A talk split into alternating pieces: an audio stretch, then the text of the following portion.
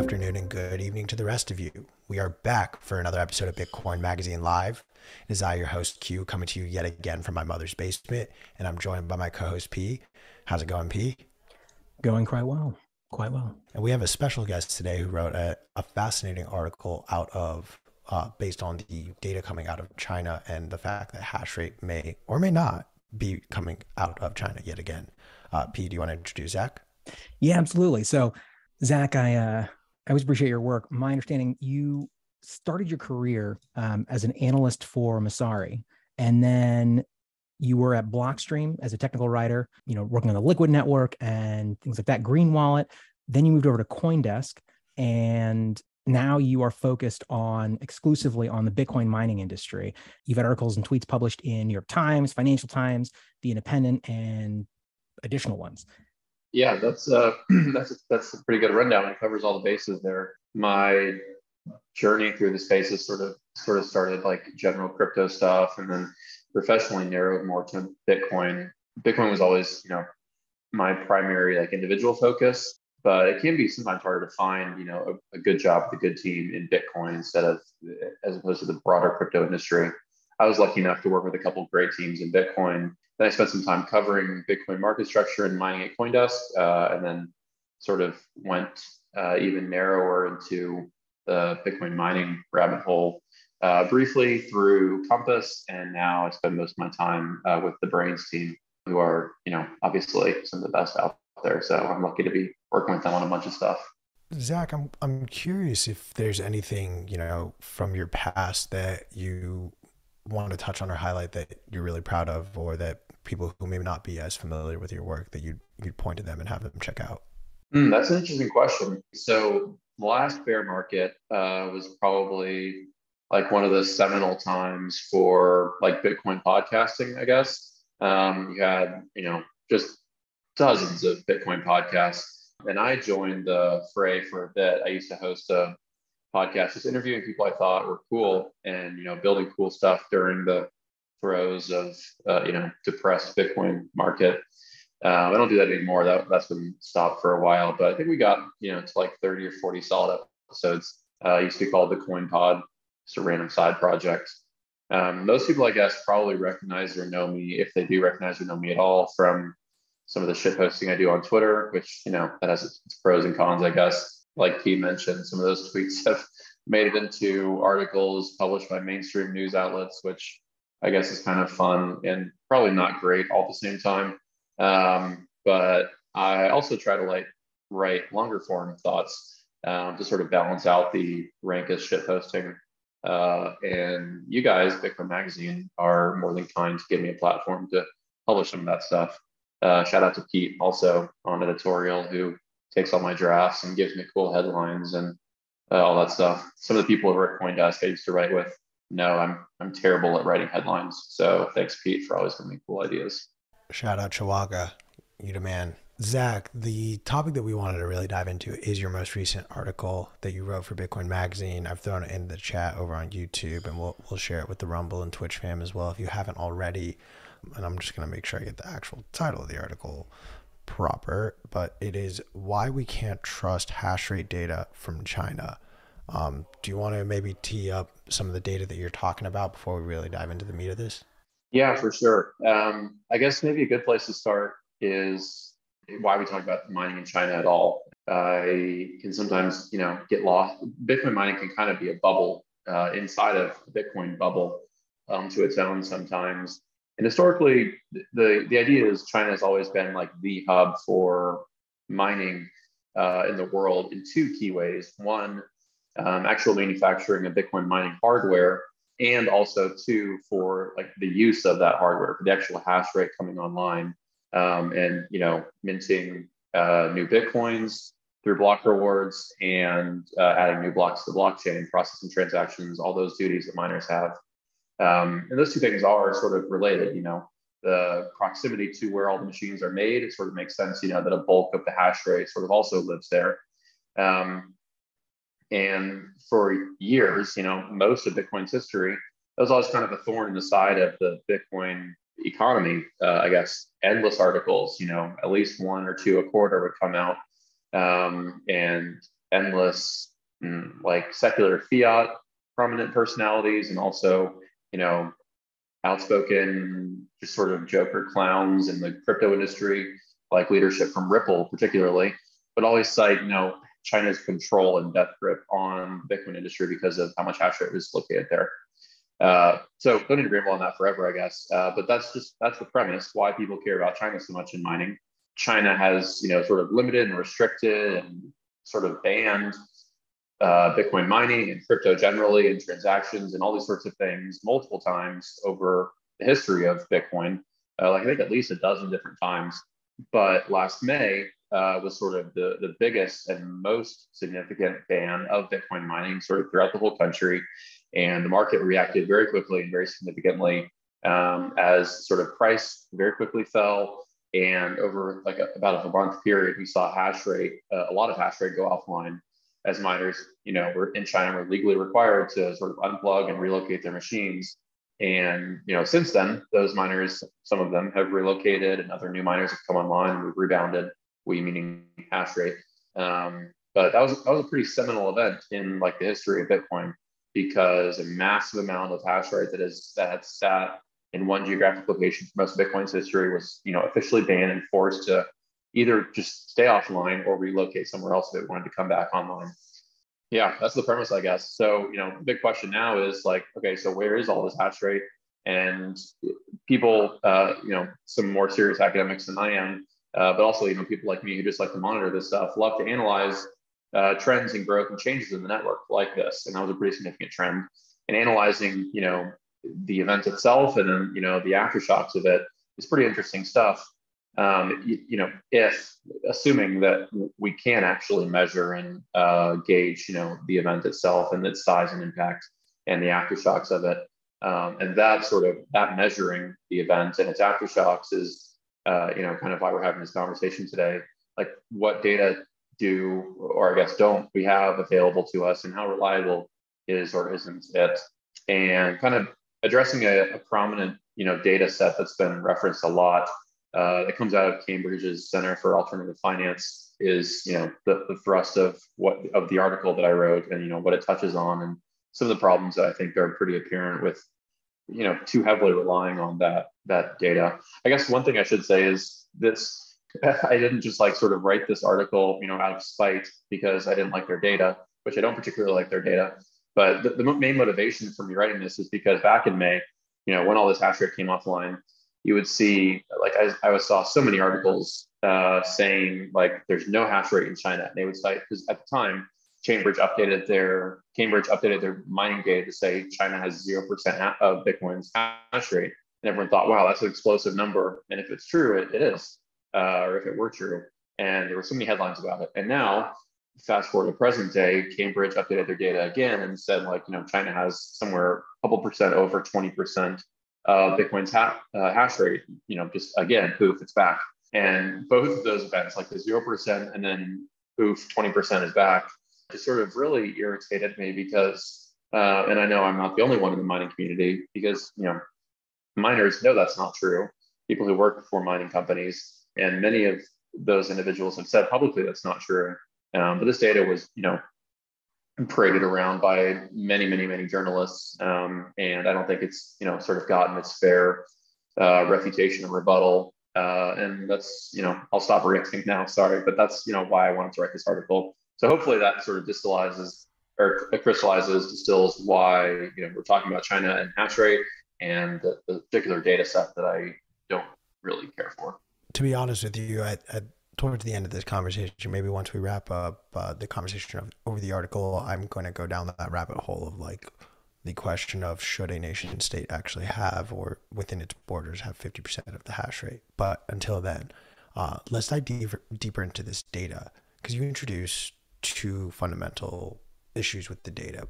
A, there was never 0% hash rate in, in China. And then B, the data that they're collecting is just faulty to begin with um, I'll kind of let you choose your own adventure here and, and which side of this coin do you want to talk about first? Yeah, for sure. Um, I think, well, let's talk about like never 0% uh, first, I guess. That maybe makes the most sense. Um, and, you know, to Cambridge's Center for Alternative Finance, the CCAF's credit, like they're always very careful to report their analysis and data as you know China's reported share of hash rate, and that that reporting comes from a small group of miners that sort of submits data to Cambridge, and Cambridge also checks the like the IP addresses of the miners producing the hash rate or managing the hash rate. Um, that's sort of included in their research and based on you know that sliver of data, Cambridge saw okay, there's zero percent hash rate in China. Lots of problems with that that you know we can talk uh, to next. But the reason why there was never, or like the reason we know there was never zero percent is because I guess prima facie, um, like miners are pretty resilient, I guess. Uh, so this may be you know sort of like a philosophical or existential um, argument but you know, you kind of have to at least assume that there's like one or two percent of Bitcoin's hash rate, like anywhere, um, any like country, I guess, or even like continent, because of the economic incentives and utility of mining, and you know, especially with over like nearly fifty percent, I guess at some points over fifty percent of Bitcoin's hash rate in China, like within a month, it's not going to drop to zero. That's just a, a logistical impossibility. Um, but that's sort of like a weaker point. The stronger point is that miners knew it was not zero, and many of them said so publicly.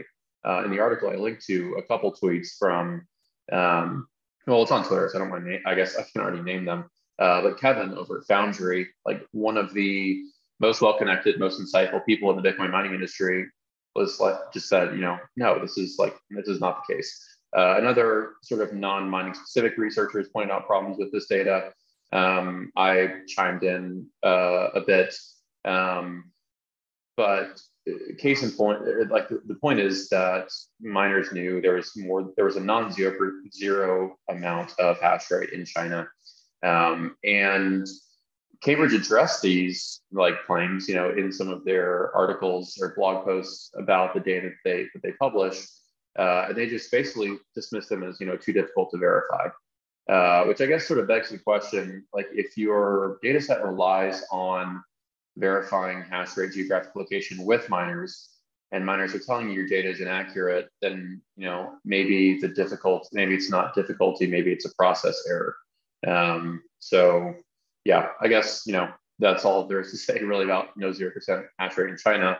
Uh, people knew it was it was greater than zero and said so. Um, and I, I on Twitter, I'll give um, the researchers their credit on Twitter. They said, you know, because in the article I say these claims weren't taken, you know, seriously, which I think is, you know, a pretty fair characterization. They didn't like that characterization on Twitter. They said so after I published the article. Um, but you know, I think if they did take them seriously, they would have worked to either adjust their data set uh, at the time that they're reporting 0% hash rate in China, uh, adjust their methodology, uh, maybe, um, or you know, do any number of other things differently. Uh, and based on the fact that they didn't and still reported 0%, even though other miners said that's not the case, you know, that leads me to conclude they didn't take them as seriously as they should have. Um, so yeah, there never was 0% hash rate in China and there still isn't. Probably never will be. I think that's a pretty safe bet. Why do you think that they that they chose to do that? Do you think that they are acting in good faith or do you feel like it was a kind of willful ignorance? Yeah, that's a good question. I don't um, I don't want to pretend, you know, to kind of know what what their thinking is on this point. And I definitely think they are, you know, acting in reasonably good faith. Like I, I doubt they're sitting there going through the process of compiling this data from, you know, the some of the miners that contribute to them, like in an effort to de- deliberately misinform the Bitcoin community. Um, but I think it's more akin to, uh, you know, something like um, like pop science instead of you know arduous academic research. Um, even though I know you know the process of collecting this data is not simple, even though it is uh, broken, which may be part of the reason why it's not simple. Um, but I don't think you know any of this was malicious or anything like that. It's just uh, as I explained a little bit later in the article, it, it, it was also like you know very convenient like it fit the narrative um, and some of this is not you know all on them it's on the miners who are also you know, like you miners, some of these miners were operating in what was previously the largest, one of the largest destinations or locations of hash rate in the world, and now the most aggressively anti-mining locations in the world. So why would they report like any mining activity whatsoever in this area? And you know, part of the problem is that Cambridge has very few, if any, good checks on the data that they're receiving. Um, and the other part is, you know, Cambridge has this data, you know, they're following their rules and methodology. They come to, you know, the data gets spit out and 0% hash rate fits the, fits the narrative at the time. So, you know, why not run with it? Um, I just, I think it's, you know, probably an important exercise to try and collect this data. Uh, and, you know, I'm, I guess I'm glad like they're continuing to publish this on a regular basis. Uh, but also at the end of the day, like the data is just not true in many aspects. So uh, what they're thinking, I'm not really sure. Are they malicious actors? I definitely don't think so. Uh, but are there problems with their data? I mean, self-evidently, yes.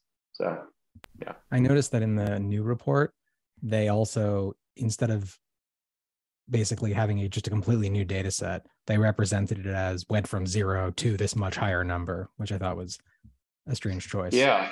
And that's like, and that's how it got played up in the news media also, uh, and like like th- this resurgence in hash rate in China or something like that. Um, and it in the article I, I explained, you know, a couple possibilities, uh, possible scenarios for like how that resurgence could have actually happened and why all those scenarios are just you know insane. um, so like the hash rate that's in China, uh, has you know probably almost ninety nine percent of it has been there the whole time um, but the data was you know poorly collected and or misreported by miners to Cambridge and then Cambridge to you know the broader public and all these sorts of things. So it's yeah, I, I, guess maybe that's as good of a segue as I can give to the next part, which is like you know what are the problems with the data? I kind of maybe touched on directly or indirectly those problems a couple times, but um, at the end of the day, like the data is just you know not super reliable, and there are some important reasons for why that's the case.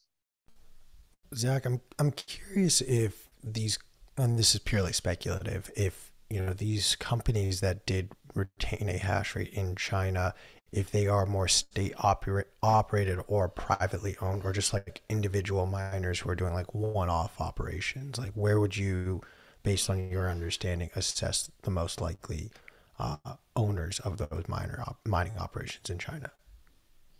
Yeah, that's a good question. Um, so there is there's lots of speculation, you know, that some like whatever hash rate is left in China is you know privileged and politically supported or at least approved by um, you know regulators and uh, people in power. I don't think that's mostly the case. Like, sure, there are probably some CCP party officials who are mining some Bitcoin. Like, probably, like I mean, without a question, probably yes. Um, but I think mostly the, the hash rate in China is like small scale, sort of lean operations, um, not necessarily mobile operations, but just stuff that you know doesn't consume insane amounts of power and is you know as a result not as easily detected. I mean, there you know there's videos of people like just out in nature by a stream uh, running like one or two ASICs with you know very very sort of bootleg rustic mining operations. That's you know probably not the norm uh, but just you know smaller operations um, in general uh, that are less difficult or less that are uh, more difficult, less easy to detect. But you know, some of this hash rate probably controlled by party officials. Yeah, probably some of it. Um, how much? I think definitely minority. Um, but that's mostly just a guess because I don't chat with CCP party officials actually really ever at all. just sort of a yeah deductive guess. Wait, wait, wait. I'll keep them on speed dial you said uh, really ever at all. When do you talk to CCP party officials? yeah, true. I, I guess I should make that even more definite. That's yeah, not at all actually, unless you know unknowingly some of my mining colleagues are party officials, but that seems unlikely. Um, but like I think like there's like so many governments are mining Bitcoin already right now that you know that China, you know, its historic position in the Bitcoin mining industry and its proximity to all this mining hardware manufacturing that at least like some of their party officials aren't like at least mining for a hobby or maybe research purposes or you know who knows what. Definitely some of that but i think it's you know very very small amount of hash rate. Uh, so like bottom line is most of that hash rate in china is from you know smaller leaner operations that are um, harder to detect. But like since last may in the past you know like year i guess there are you know headlines that pop up occasionally like the chinese officials are taking this seriously and they're still seizing you know, hundreds of machines and thousands of machines and different busts, I guess you would call them, of illegal mining activity. So it's definitely, you know, not a mining friendly uh, place, which I guess also goes back to the reliability of this data. Like China hasn't just said, you know, okay, just kidding, the ban's reversed, you can mine here again. So like 20% of Bitcoin's hash rate just like went back to China overnight. No. So the problem is with the is with the data, not with you know the actual physical location of the hash rate in real life. And uh, I guess now's a good time to give a shout out to two reporters who reported seriously on this over the past year. Uh, Wolfie uh, Zhao, who I guess is actually an analyst over at the Block now. He was a reporter for a while. Uh, he wrote, you know, several articles, at least a couple that I can think of, um, on the, you know, documenting the underground mining scene in China after the ban. And uh, Mackenzie uh, Sigalos over at CNBC, who also took these claims seriously and reported on China's underground mining scene after the ban. Um, and I don't want to like speculate on how much of this influenced Cambridge's you know outcome this time, uh, but some of this this news reporting was cited in their research, uh, which strikes me as you know a little bit backwards that the researchers are citing the journalists instead of you know maybe journalists citing the academic researchers. Um, oh, but either way, point. either way, I'm glad it got cited in, in Cambridge's you know up latest China mining analysis because it's it's great uh, reporting by both those people. So um, yeah, shout out to Mackenzie and Wolfie. Love that. Love love to see and hear that there are some good reporters who are finding their journalistic integrity as they go down these rabbit holes. Zach, I want to now spend some time just talking about data uh, more broadly, and then we can get into the nuances and specifics of like what we think is flawed in this data. Like I, I consider myself a data nerd. I, I do data analysis genuinely like for fun as a hobby. And like one of the first things I was always taught is like if you put garbage in, you're gonna get garbage out. Um, so I'm kind of curious. First off, like how or why? I mean, why isn't the right word, but like at what step in this process, whether it's the data collection from those who are collecting the data or those who are giving the data up, like who do you think is more at fault for the bad data that we're now sort of talking about right here?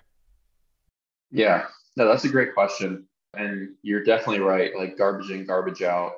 Like data and research in general are only as reliable as the the quality of the methodology that's used to collect and analyze them. Right.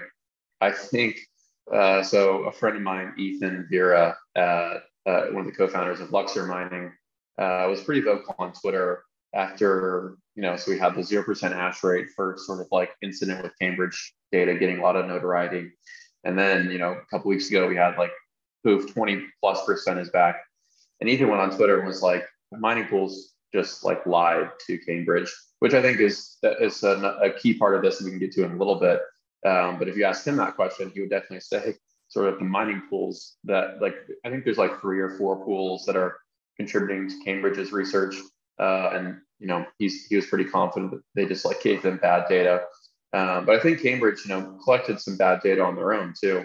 And like they have their methodology, you know, very detailed and published on their what is this called? The Bitcoin electricity consumption index. So on that page, they also have like their, their mining map and hash rate distribution charts.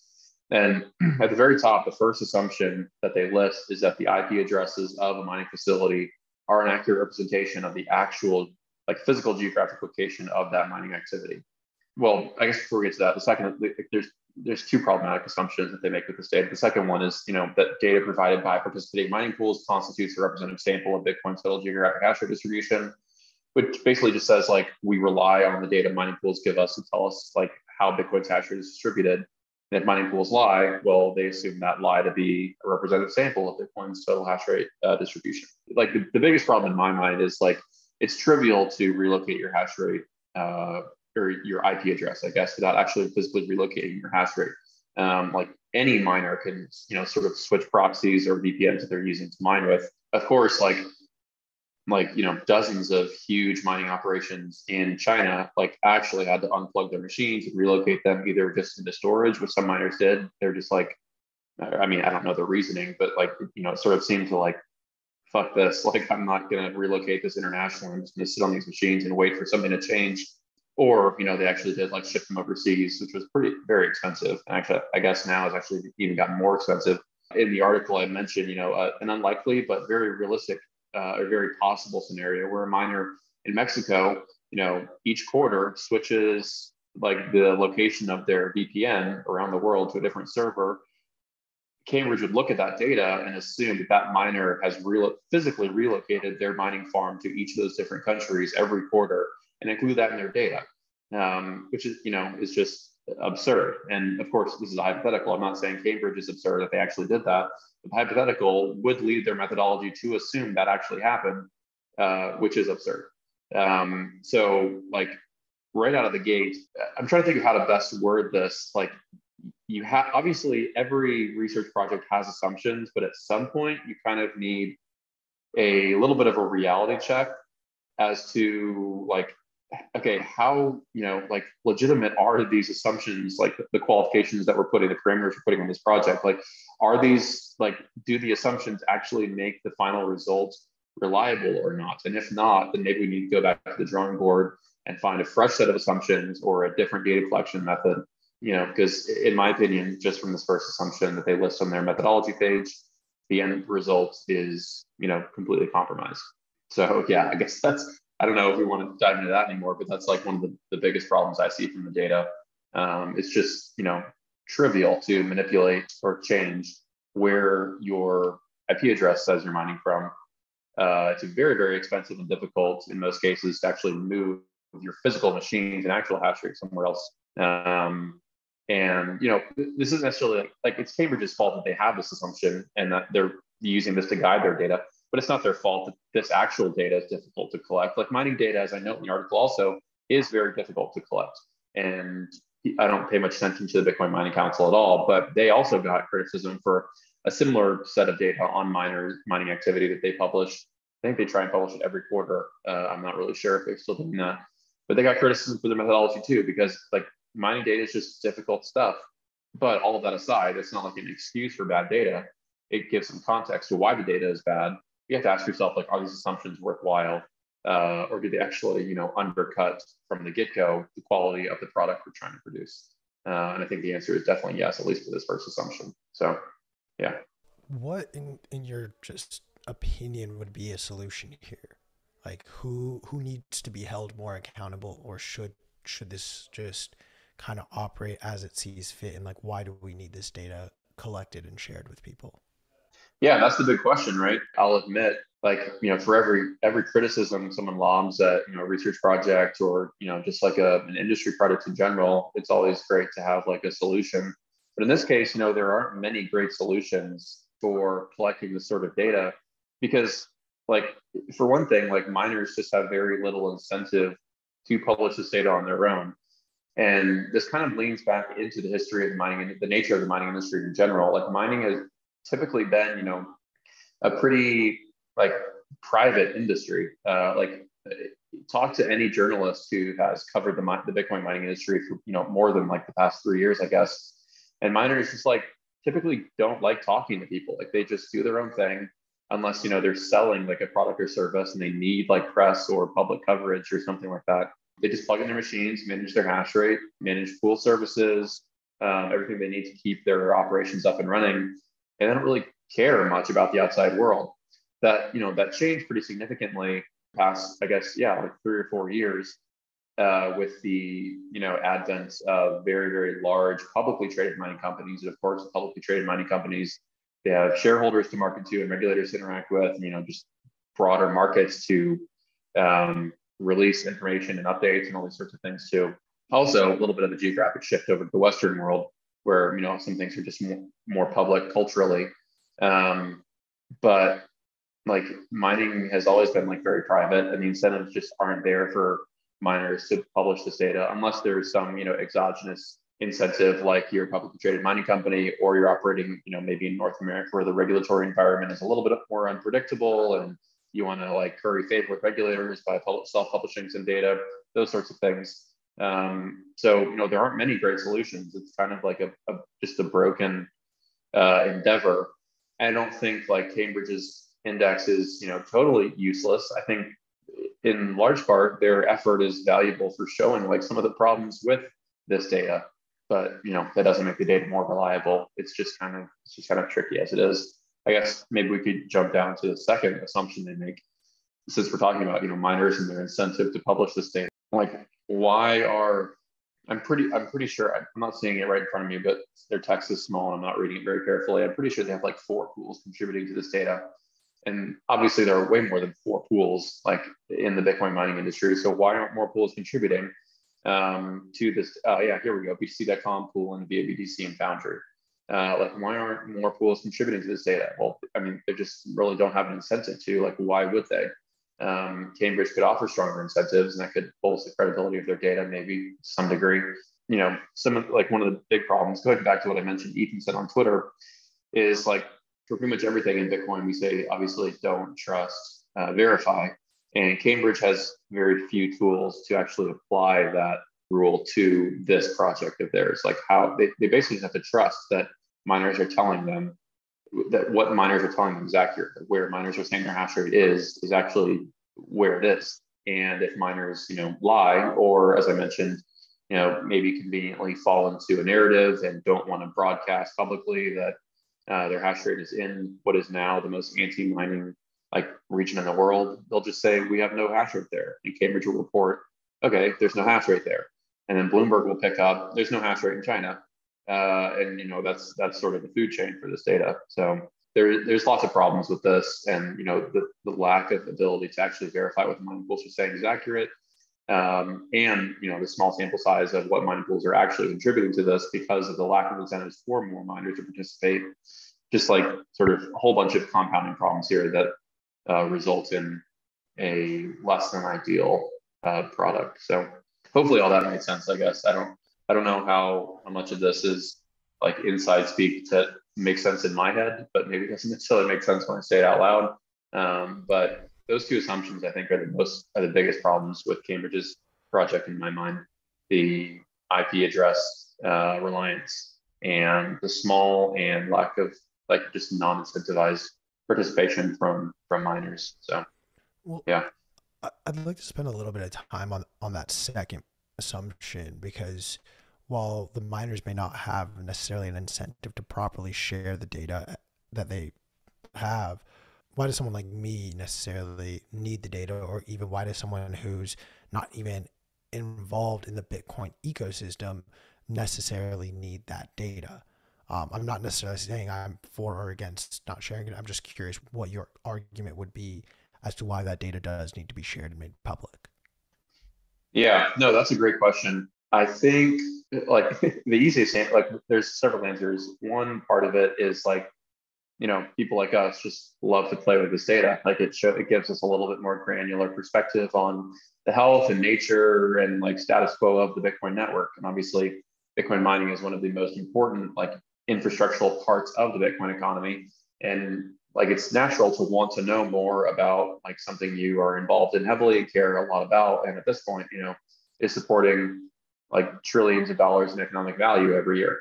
Hang on, just lost my train of thought. Let me get it back. Oh, there it is. Some this may be more helpful to understand, like by way of analogy. It like trying to pinpoint this hash, like the geographic hash rate distribution and the incentives that go along with like why miners would want to report this is similar to like trying to pinpoint the geographic distribution of Bitcoin addresses. Like where in the world were all of these addresses used and were the payments sent and received from?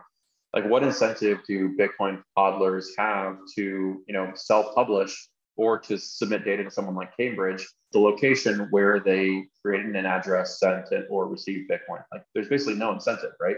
But that's along the same lines. If Cambridge was to, you know, run that study of Bitcoin address geographic distribution, that's along the same lines of this project um, and you know some large exchanges or you know maybe you could get a couple thousand bitcoin users to submit their data. Is that a representative sample? Is that a trustworthy sample? Is it a verifiable sample? Um, you know probably definitely not. Uh, but to the point of incentives there's basically no incentive for anyone to participate in that at any sort of significant scale. And the same is true of miners submitting their hash rate geographic information to something like cambridge. Um, there just isn't a strong enough incentive. And maybe for some of these miners, still, you know, they're steeped in like it's only been a couple years. They're still steeped of, of Bitcoin mining, you know, being much more public and uh, like friendly with the media and outspoken on these things. Mining was, you know, often in the shadows. in many ways, and you know some miners just prefer to operate there uh, still for sure. So yeah, very little incentive. Do you think things like a country like China ban- coming out and at least saying they're banning mining, or the state of New York creating more restrictions around how or what miners can do as far as energy uh, energy sources go? Like, do these type of events have a material effect on the way miners want to operate in the public space as a result? And and if so, what does that effect look like? Yeah, I think it's fair to assume like probably some, at least some of the mining pools, maybe not all four, but at least some of them, like just misrepresented their data to Cambridge. Like, I guess you could just say lied. I don't really, you know, want to be too antagonistic, but so we'll settle for misrepresented. But that's like a, clear example of the incentives that you know these policy changes can make for miners. Massive incentive to say nothing, even if you have you know a non-zero amount of your hash rate still operational in China. Because the narrative is China hates mining now. Mining power hash rate is leaving China, and then like what would what would the situation be like? Oh, look at these two miners over here. They're still publicly saying that they have a lot of hash rate in China. Let's focus all our attention on them and why they're still mining, and, and can we find out where they're mining and do they not care? Are they like you know just spitting in regulators' faces, or like there would be hell for those miners? So like, why in the world would they say anything? I think stepping back even more, and, uh, shout out to Steve Barbour from Upstream Data, he talks about this a lot. Um, like the the future of mining, even like step back beyond mining, the future of Bitcoin, from a regulatory perspective, will. And I'm not the only one who says this. This is I don't remember who like said this first, but like the future will probably get harder, more difficult before it gets easier. Uh, like we we love to say, you know, like we've won and in theory, like we have one, like we have the best money, we have the best ideas. But I, I'm pretty confident, you know, the future will get harder before it gets easier. So what does that look like for miners? Well, you know, obviously massive mining operations are crazy easy targets for these regulators who may not be as, you know, keen to support large mining operations. Okay, so who's left? The the small scale underground mining economy, I guess we can call it uh, which is still obviously persisting in China. Um, and you know what, like who's to say like every country in the world won't implement their own like variation of China's policy? We we already saw it with tons of hash rate that migrated to Kazakhstan after the China ban. And now those miners are going through round two of this because although it wasn't like a blanket ban on mining by any means, there were severe restrictions and anti-mining policies and incentives that were uh, reneged on for miners that made their life incredibly difficult. And now miners that relocated from China to Kazakhstan, in some cases, are having to relocate, find a third place to relocate to. And at some point, like the smallest scale miner just wins because they are, you know, very difficult to find. And if they are found, very easy to relocate. We're talking like, you know, one to five, maybe 10 or 12 machines operational, uh, maybe a little bit larger than that. Um, but like very small scale, very easy to relocate, very easy to camouflage and like the future of mining probably looks like uh, more akin to an ASIC in every house instead of 50,000 ASIC mega farm in every state uh, of the US, for example. Yeah, that's kind of a rambly, whining answer. I hope that made sense. But that's basically what I, what the, you know, the, the path of least resistance for mining for hash rate to continue to grow is very, very small scale easily camouflaged or and or easily transportable uh, mining operations, not you know mega mining farms. Even though we have a lot of them today and they're great and very profitable, um, I don't think that's the future of Bitcoin mining uh, as like a predominant source of hash rate for the network. At the top of this year, we saw from a lot of these big public miners a lot of promises about expanding their hash rate, uh, building out new operations, and really building out, I think, just massive mining farms. But we're now slowly starting to see some of them pull back on some of those forecasts. You know, Core Scientific had to drop 10 total hash rate off of their projections by the end of this year. Uh, we've seen things such as supply chain issues as well as energy shortages get cited for some of these uh, holdups. I'm curious what you are equating or putting the most weight on as to why uh, some of these larger miners are having a harder time to get their operations up and running right now, at least. Yeah, that's a great point. And obviously, like we're you know we're in what, what I think are the early stages of you know the next Bitcoin bear market, and as the price drops, mining profitability also decreases. So you know on the one hand, it's sort of natural for these uh, expect or for these projections um, to be revised and guidances to be altered. Um, I will say though, you know, there has been a ton of deployment by some of these public mining companies in North America over the past year. Uh, and a good chunk of, well, I should say, like these projects started and deployed over the past year. These are projects that have been planned for the past couple of years that are now coming online. Uh, some of them, you know, delayed up to up to that point by some of the issues you mentioned, and a good chunk of, you know, the surge in hash rate that we saw after the massive drop from the China ban was not entirely Chinese hash rate being relocated somewhere else and coming back online, but in, in large part, it was brand new hash rate in North America and other places around the world, but predominantly North America coming online, which is, you know, encouraging for many reasons. But I think like the revisions and the projections you mentioned for some of these public miners, predominantly is just a, a function of change in market dynamics. Like broader equity markets are slumping. Um, like the world is, you know, now having to digest, di- fully digest the massive amount of cash printed as a part of you know the global coronavirus response efforts. And bitcoin is i don't bitcoin just hasn't grown enough in the past cycle to fully unshackle itself from those you know other global market movements. Um, and so it, it's also along to the ride up and down. And you know right now it's down. Um, hash price which is uh, sort of a derivative metric that reflects mining profitability is at its lowest point in like I think maybe two years or something. Um, hash price sort of reflects mining revenue uh, like in dollars per terahash per second per day because it's dropping and it you know everything else is dropping with it. Miners aren't as e- miners are in more survival mode than they are during you know the the bear market the bull market when everything's profitable, margins are thick. Um, those margins are starting to become thinner now. And you know, actually, we just saw yesterday like 4.3% drop in mining difficulty. And obviously difficulty drops when hash rate drops. Uh, so that sort of you know indicates a little bit of a clip down in hash rate. Um, and some of that hash rate coming offline may be because uh, in some cases like miners are getting squeezed out. Uh, some miners that are you know operating with more expensive machines, higher electricity prices, sort of entered later in the latest bull market. So like higher point of cost of entry for the mining operations. Um, some of it may be, you know, some miners just preventatively bring a, a, small amount of hash rate offline to limit expenses for other reasons. It's Hard to predict, but um, yeah, the bear market is definitely having an effect on these sorts of things, and I think that's by far the primary reason. As far as I know, there hasn't been, you know, any big like regulatory news for mining uh, that would cause hash rate to drop uh, by a couple percent, but yeah, it's uh, definitely a bear market, and in bear market, a miner's job, everyone's job, but particularly miners, job is just to survive. Uh, and we all hope miners survive because miners not only do, you know do they provide like an important function to the network, but like miners are the most bullish people in Bitcoin entity operating in the Bitcoin economy. Um, they're the most heavily leveraged uh, entities in the market with all of the uh, operational expenses and capital expenditures that they have to incur to actually start mining uh, and continue mining miners are like the the pinnacle of being bullish on Bitcoin.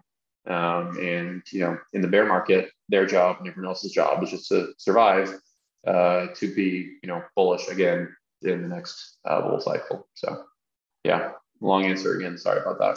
No need to apologize. P, I've been hijacking this conversation, and I intend to just continue to hold Zach hostage to answer all of my silly, dumb questions here, unless you chime in. No, no, this um, is great. I'm. Uh, I can pay you no higher compliment than I have very little to say. One thought based on what you were just saying actually is, um, you know, as we enter into this bear market, this is a fantastic time for the average person to consider, you know, buying an older miner um, and basically starting to figure this out for themselves and and uh, running some experiments. I'm curious what you think, Zach, in terms of like, do you think that if somebody's interested in doing that, the time is now, or do you think that the ASIC market is going to continue to uh, to go down, and there might be a more opportune time in three to six months, twelve months. Yeah, the time I won't necessarily say the time is now. The time is probably soon, but you don't need to be in a rush, I guess would be the best answer because, you know, we're in a bear market. And one of the good things about the ASIC, uh, like mining hardware market in general, is that machine prices generally lag behind Bitcoin. So once Bitcoin starts to dive, uh, you know, there's generally see like a week or two, sometimes more, uh, lag in time between when the ASIC market starts to decline. Also, there are you know several reasons for that, but on the upside, like once Bitcoin, you know, maybe finds a bottom and starts going up again at whatever point in the future that will be, um, ASIC prices will probably stay at, you know, they're like whatever lower price they are at then for, you know, at least a couple days. Um, so you don't have to be in a rush. There's a little bit of a lag there and you can, uh, you know, decide what your goals are with your mining operation. Um, I was at an event in Nashville recently with Econo Alchemist, um, and uh, we were on separate panels talking about mining. But uh, afterwards, people came up to us and asked us for advice on mining, and I appreciated his answer. We both basically gave the same answer to everybody, which was you need to find, you know, figure out what your goals are if you're interested in mining, because there are so many ways to do it. And like, should should you mine Bitcoin? I think the answer is definitely yes, but that's also a question like should you buy Bitcoin? I think the answer is definitely yes. Okay, like how how do you buy Bitcoin? Where do you buy it? How much do you buy? Like what frequency? All those questions I don't have answers for because it depends on your goals and your your situation. Um, I will say though, I like the most common advice I give to people who are interested in mining is to spend right now. I think it's you know two to three hundred dollars to buy an old S9, uh, an Antminer S9, which is uh, Kaboom Racks describes this as uh, like the AK-47 of mining hardware, which is to say like it's you know indestructible, it lasts forever, always be able to use it. Um, Kaboom Racks, by the way, is one of the best marketplaces for hardware, new and used. Um, and you know, assuming like a couple hundred dollars won't break your your budget, you are interested in mining, which if like you'll spend a lot more than two hundred dollars if you're serious about mining. So you know, if you, if that expense is a little bit prohibitive, then maybe this is not for you. Um, but buy an old S9, uh, plug it in, let it, let it run for a little bit, figure out how to connect it to a pool, maybe install some custom firmware on it if you want to get really sophisticated. And then, you know, maybe unplug it and take it apart and see what's inside of it, figure out a little bit more hands-on of how the machine actually works. And as a result of that, you know, you might break it and might not be able to put it back together, but you'll learn a ton. So that's like the best advice I think I can give to someone interested in starting to mine. And through that process, you'll learn, okay, do I actually want to like buy more of these machines? Do I want to run them myself? And if yes to the first, what type of machine do I want to buy? How big's my budget? And if no to the second, then what are you know some third-party hosted solutions that could I could buy machines from and they'll run them uh, with you know probably a little bit higher electricity costs and no direct access from you. But like I said at the beginning of this answer, there's so many ways you can approach the question of like, how do I mine Bitcoin uh, now? It's not always been that way, but thankfully now there are so many options. Um, I think the first, the, the, first and best way to get started is just buy an old reliable model like an S9, plug it in, run it a bit, take it apart, and then you know you'll have a lot more knowledge to better answer the question for yourself of do I want to keep doing this? Um, so yeah, hope that helps. What do you think the um, when do you think we will be in a world where ASICs are being mass produced from foundries at a level that makes it possible to create lower cost ASICs that are just ubiquitous and people can actually start using them in you know their forced air heating systems. And when i say actually you can do that today 100% i just mean when it is economically feasible for the average person to to seriously consider doing that. Yeah that's a great question. You know there's some tension in like how to answer that question because it kind of depends on like what future you see for like the Bitcoin mining industry. Like, do you see it as, you know, like a, a heavily commercialized, uh, global, high-profile industry, or do you see it, you know, kind of always being something that's more heavily reliant on an underground culture with, you know, some like very high-profile commercial entities being involved in the industry, uh, but more like punk rock underground than heavily commercialized, uh, you know, widely marketed, available mining uh, uh, industry. And I tend to lean more towards the second one of those two options, the more underground. But there, like, there are already some cool, you know, in-home mining products. Uh, you can use like I, I don't use them personally, so this isn't necessarily an endorsement, but it looks cool at least on their website. Heatbit offers uh, like a space heater that's supposedly very quiet. You only have like 14 terahash as opposed to like even S9, which is oh actually this is embarrassing. I don't even remember the hash rate of an S9, uh, but it's a lot more than that. Let me just Google this really quick. Um, I want to say it's like 60. Uh, oh, oh, wait. Who no, will win? I'm googling it at the same time. the miner is 14 terahash. Wait, so what am I looking at? Uh, okay, let's see what the Heatbit. That's what I was thinking. I was just comparing this to somebody before, so I had it mixed up in my head. Heatbit offers. Oh, I just also they're not sponsoring me. I'm giving them way more airtime than I probably should. I can't find on their website, but it's you know a lot quieter. They say it's a noise like a quiet library.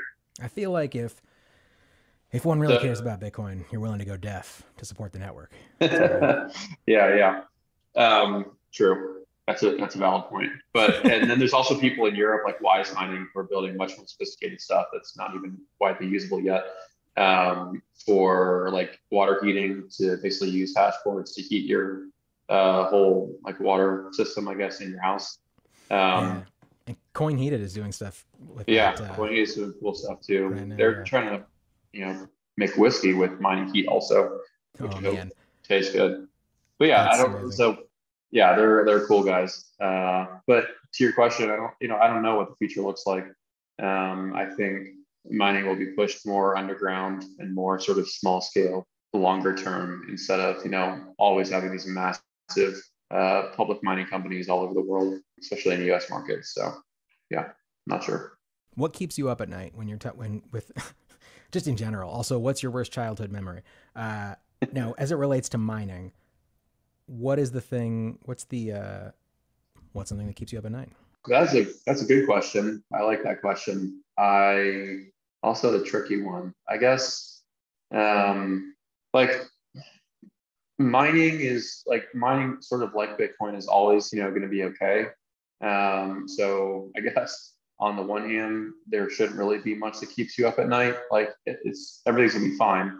But will there be, you know, more instances in the future of like large changes in the dynamic of the industry, like with the China mining ban? Like probably, almost inevitably, yeah, because definitely. because Bitcoin is, is is still like young and growing, and so is mining along with it. And mining, out of probably every other sector in the Bitcoin economy, is probably the most like lagging, and I don't want to say like immature, like underdeveloped, like least professionalized, maybe is the way to characterize it. Um, Ooh, miners kinda, what do you mean by least professionalized? Miners just kind of do their own thing, and there's like exchanges and sort of what you would probably think of as more typical like Bitcoin software companies and all these sorts of things have you know, much better like comms and marketing strategies and, you know, government relations teams. They spend, you know, millions and tens of millions of dollars on compliance and all these sorts of stuff, like these sort of normie budget allocations, I guess. Miners just kind of like I see the the normification of mining, I guess, in a huge way coming through like their partnerships with energy companies. Um, but you know, for a while, mining has just you know kind of been like rogue counterparties accumulating lots of hardware and you know neckbeards, building mining farms and toying around with different firmware. Um, but now it's you know sort of being pushed into the mainstream of Bitcoin's narrative um, in ways that you know hasn't been before. Um, so I, I, think it's definitely like growing up a bit, but you know other sectors in the Bitcoin economy did that before mining. Um, I don't know. I'm sure miners probably disagree with me on that, but that's just sort of personal opinion that I hold and seems to ring true in most cases. But nothing really keeps me up at night too much. I think there are lots of reasons for like large public miners to be kept up at night um, because in some ways they have the easiest job in mining. They just you know raise money, buy machines, and try to plug them in. They also have the hardest because they're the most public and high profile operators in the industry. Um, they have lots of responsibilities and regulatory obligations and all that stuff. You know, nobody really likes. So if I was a large public miner, I'd probably be up at night about more things than I am now, which right now it's you know pretty much zero. Um, I, I talk to and work with and interact with home miners, smaller scale miners uh, the most, and they're great. Like life is great for them. Some of them, you know, maybe a little bit worried about like fair market conditions and operating costs and that sort of stuff. But they're all operating small to mid-sized farms, focusing on optimizing their operations and from every angle, and you know planning for expansion through the bear market if they can afford it. Um, life life is still good for them. So yeah, nothing really keeps me up at night, I guess. And what's your worst childhood memory? Oh boy, worst childhood memory? I don't know. That's a very personal question, stream, probably. but I do expect you to answer it. No, I got it. Makes sense.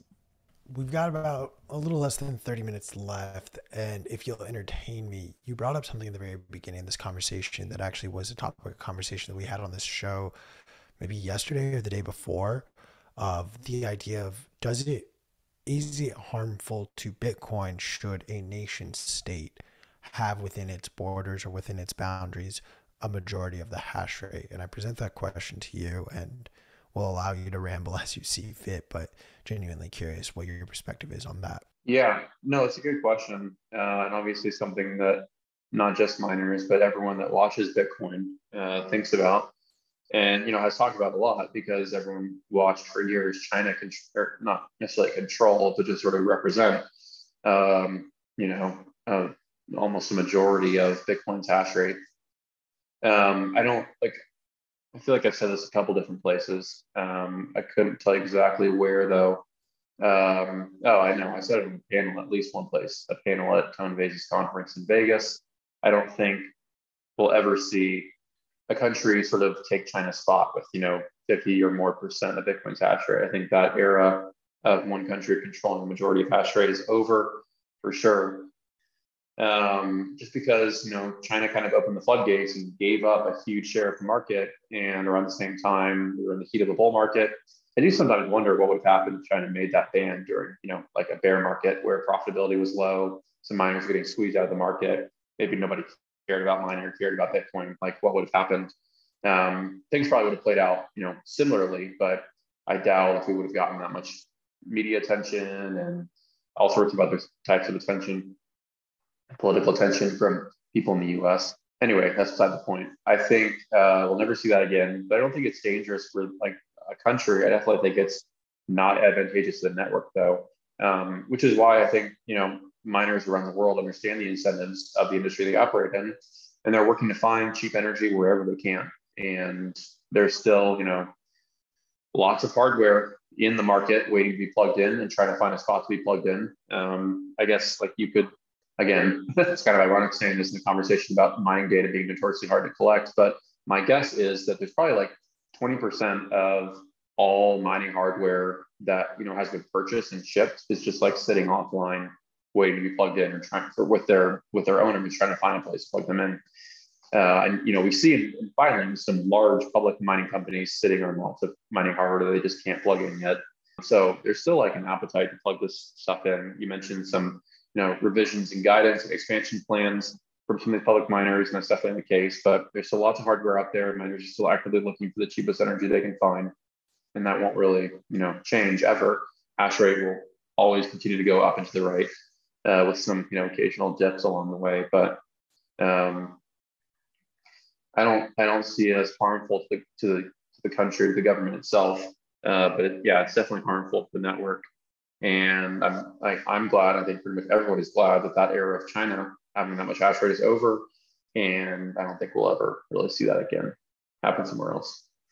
I'm curious though, like in the same way that New York can change its mind and pass new legislation, or China can go out and, and reverse a decision, is it not something that the Bitcoin network at large at least needs to be conscious of when you have a country like China have almost 60% of the hash rate or the US starting to like really creep up and have like this majority hash rate. Like what happens if i don't know congress just decides to start pushing forward very aggressive anti-mining legislation or says something to the tune of in the same way that they took everyone's gold and it, it was a necessity for the for the future of the country. It's a necessity for every bitcoin miner to be turned over to the hands of the government. And now the US government or some other foreign nation is in charge of or in control of a significant portion of hash rate. Like, is that not like, am I just being hyperbolic here? Am I, I think, too dramatic? I think you're being hyperbolic. I think that we have seen that happen in the past multiple times, right? Ch- the number of times China, I remember so vividly when China first tried to ban Bitcoin and the market like was like, "Oh shit, dog," and just like started tanking, right? And then the second time it happened, people were like, "I mean, it was fine last time," and the third time it was like, uh, the fourth time it was like, "We, I mean, what? This doesn't even matter." The fifth time, it, you know, I mean, it just, it, it it wasn't actually now more recently they banned mining which was unique to be fair but countries have been trying to ban bitcoin uh, almost since its inception and it never quite works out and i think that um, the question is a valid one but i think if anything was going to have this catastrophic effect it would have been the recent you know china ban. And when mining starts to become centralized in any uh, political region, that is to say, a country or uh, a geographical region, and that's significant because you know if enough miners are in a single place, then that creates uh, risk to the network in terms of like a tsunami or a giant earthquake that kills all the power and stuff like that. Um, it does create some element of risk, and right now, you know, the majority of hash rate, as I understand it, is in the United States, um, but the incentives tend to drive miners to multiple places in the world. And so, you know, if there's as soon as there is cheaper power or more favorable legislation in another part of the country or in another part of the world, miners will migrate to that area, or rather, miners that are in that area will uh, start to succeed more and amass more ASICs and things like that. So, I think it all goes back to the incentives, and I think that I mean it would be a huge blow if the United States um, decided to suddenly, you know, ban mining. But I think the chance of that actually happening is just astronomically small. I think it's like asking, you know, w- uh, what would happen if a meteor slammed into Washington D.C. and just erased it off the face of the earth?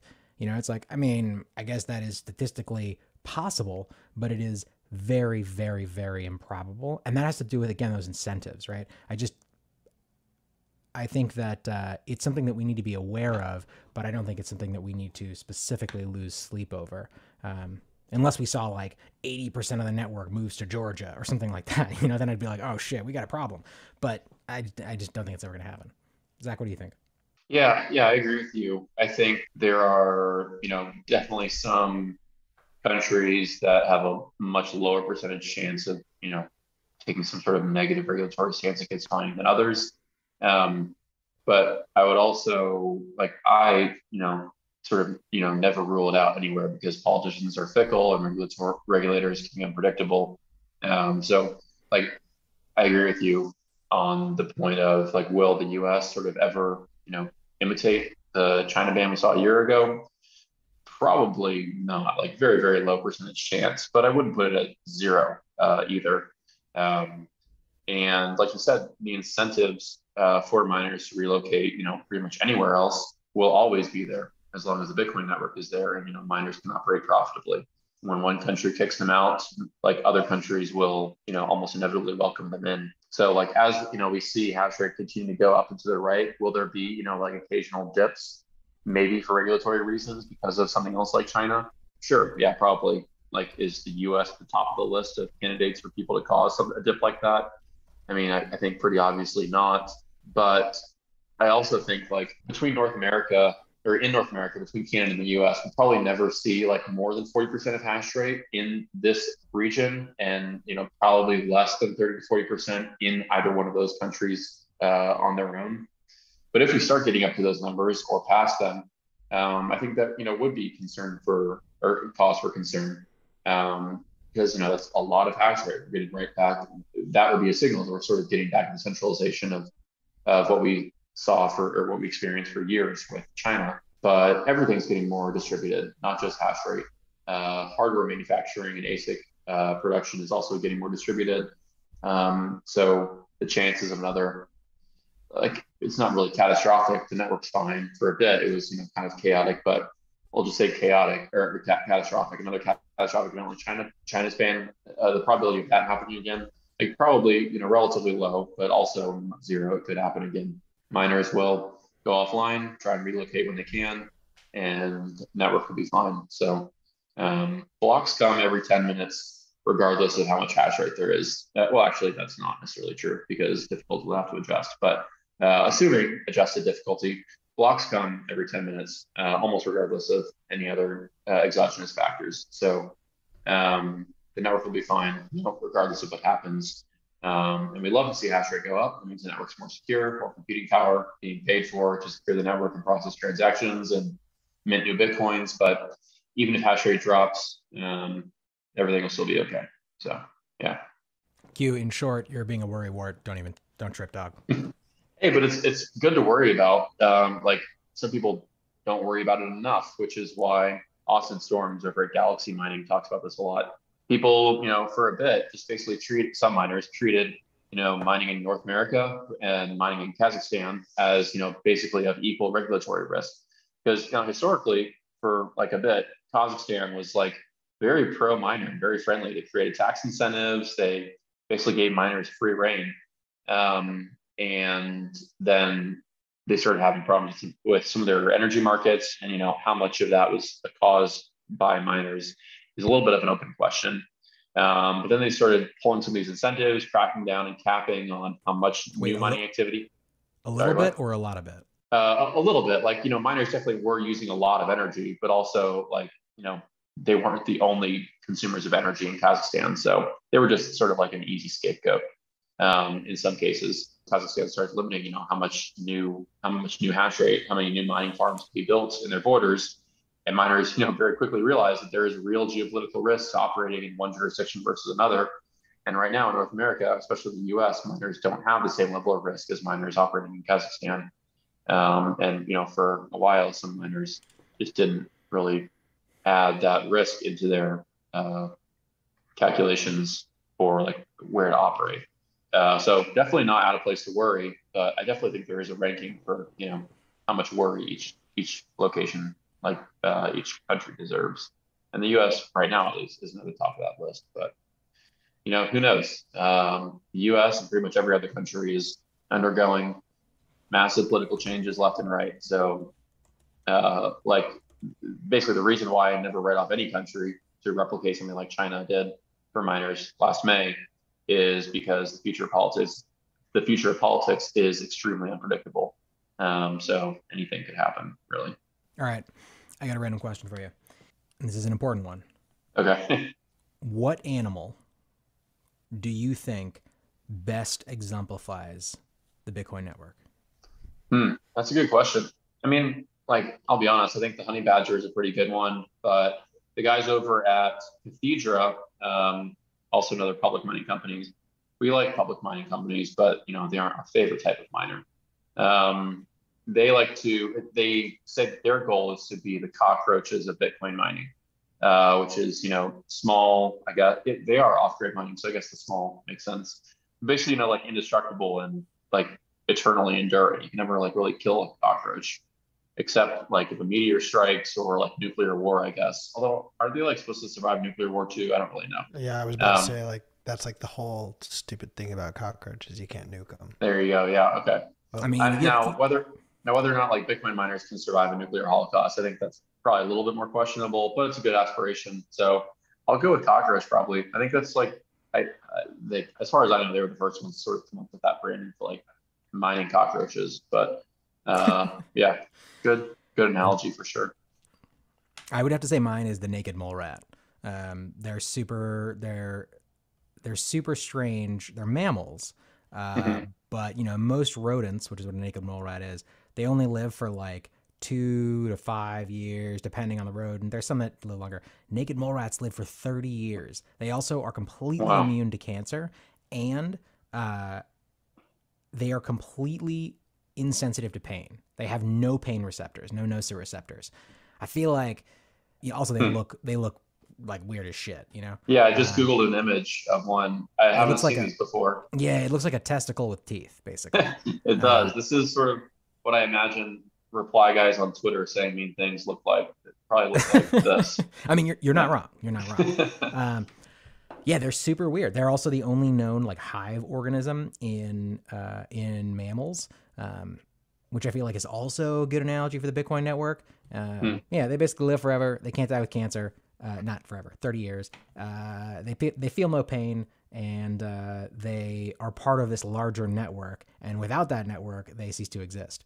I agree with all those reasons. I think the cockroach is good just for basically one reason. They're like hard to destroy, but there's lots of reasons why naked mole rat seems like a good animal. But one thing that it doesn't have is it doesn't look as cool as a honey badger. So the visuals there are a little bit lacking. Although That's... it does look pretty like demonic and evil. Like I wouldn't want to mess around with one of these things. It just looks freaky. Um, but yeah, I like all those reasons. I we should have a uh, have a public poll and have people pick. Let me show you my naked mole rat tattoo. No, I'm kidding. I don't know. yeah. I'm gonna no, change, that's cool. I'm gonna change Thanks. my background. I mean, cool. this was not a, that interesting of a question, you know, but uh, it occurred to me, and I wanted to know your opinion. So I appreciate. No, it. I like. I mean, so I actually don't even know.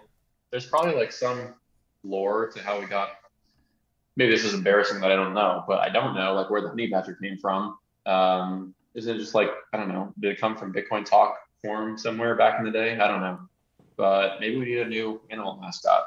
My background uh, is now naked. Mole rat. You're welcome. Yeah. See, like I would never mess with that thing. Never mess with Bitcoin either. I guess. Shout out Kim Possible. that naked mole rat that was on like that's the only reason I know what a naked mole rat is the the extent and detail in which I just learned about this. I hate you so much, P. You love it. All right, no, what, what's next? Although I, I do at this point need because like Chris is throwing some like wildly outlandish claims in a private chat that I'm just gonna like dox you because I don't believe this, but he claims that the best way to kill a cockroach is with a vacuum. But like really? I don't know. I don't know why, but for whatever reason in my head, I'm genuinely convinced that even if I vacuum a, a cockroach up, it's like still alive in there.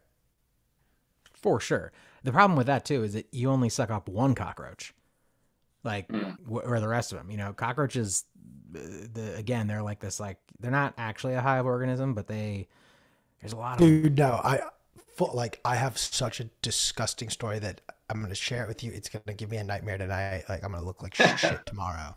But when I studied abroad in Australia, like me and my buddies were just living in a house off campus and I'm in the kitchen. I scream like a little bitch. Oh my god, there's a cockroach. There's two. Oh my god, there's three. So like I'm like hiding behind the counter. My two roommates like go into the go into the kitchen with like a broom. They try to get it. They kill one. I think they kill two, and then another one like crawls back into the cupboard. Mind you, like these are like big cockroaches. We're in Australia, so like it's already big to begin with. I go back to cooking in the kitchen. Not even five minutes later, and a cockroach that I swear on my fucking life is larger than my fist crawls out from under the cupboard and I scream, ran to my room, locked the door. I was like, I don't care. The cockroach wins. I do not like they they get the kitchen. I'm not stepping foot in our kitchen for the rest of the semester. So I don't care if you don't think they're hive creatures. That was a fucking mom pissed that we killed the kids, and I'm like fully convinced it was it was gonna kill us. A cockroach was gonna kill me. Oh, Austra- no sh- Australian cockroach. Yeah, everything's more demonic down in Australia. I know some of the spiders you guys have down there too. That's insane.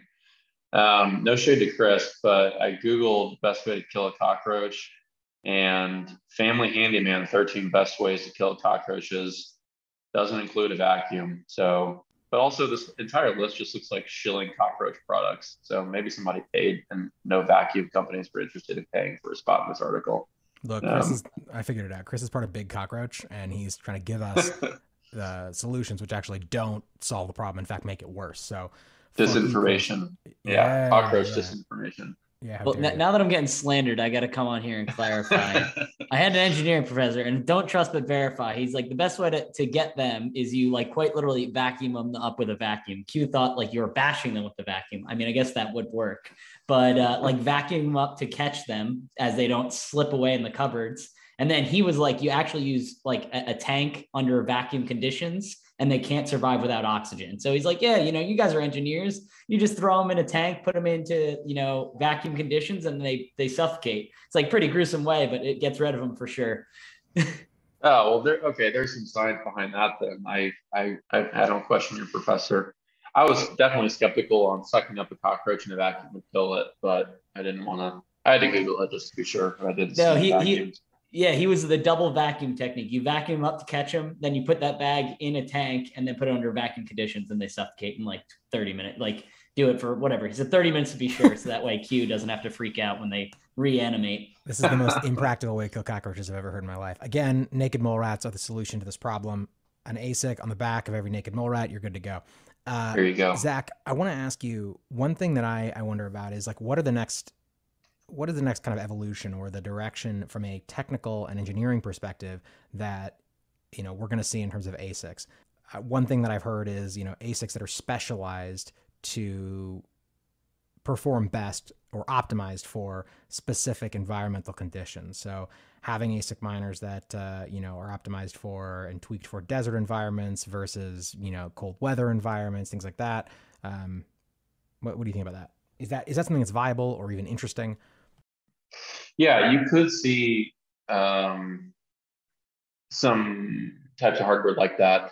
Uh, even a little bit more broadly, you could see like what like a general category of maybe like these boutique types of ASICs that sort of have additional design considerations for some of those climates you mentioned, uh, or variations in climate wherever they're running, or just general um, like enclosure environments in general, like a home environment or a large data center environment, or maybe um, I don't know, some sort of other industrial environment.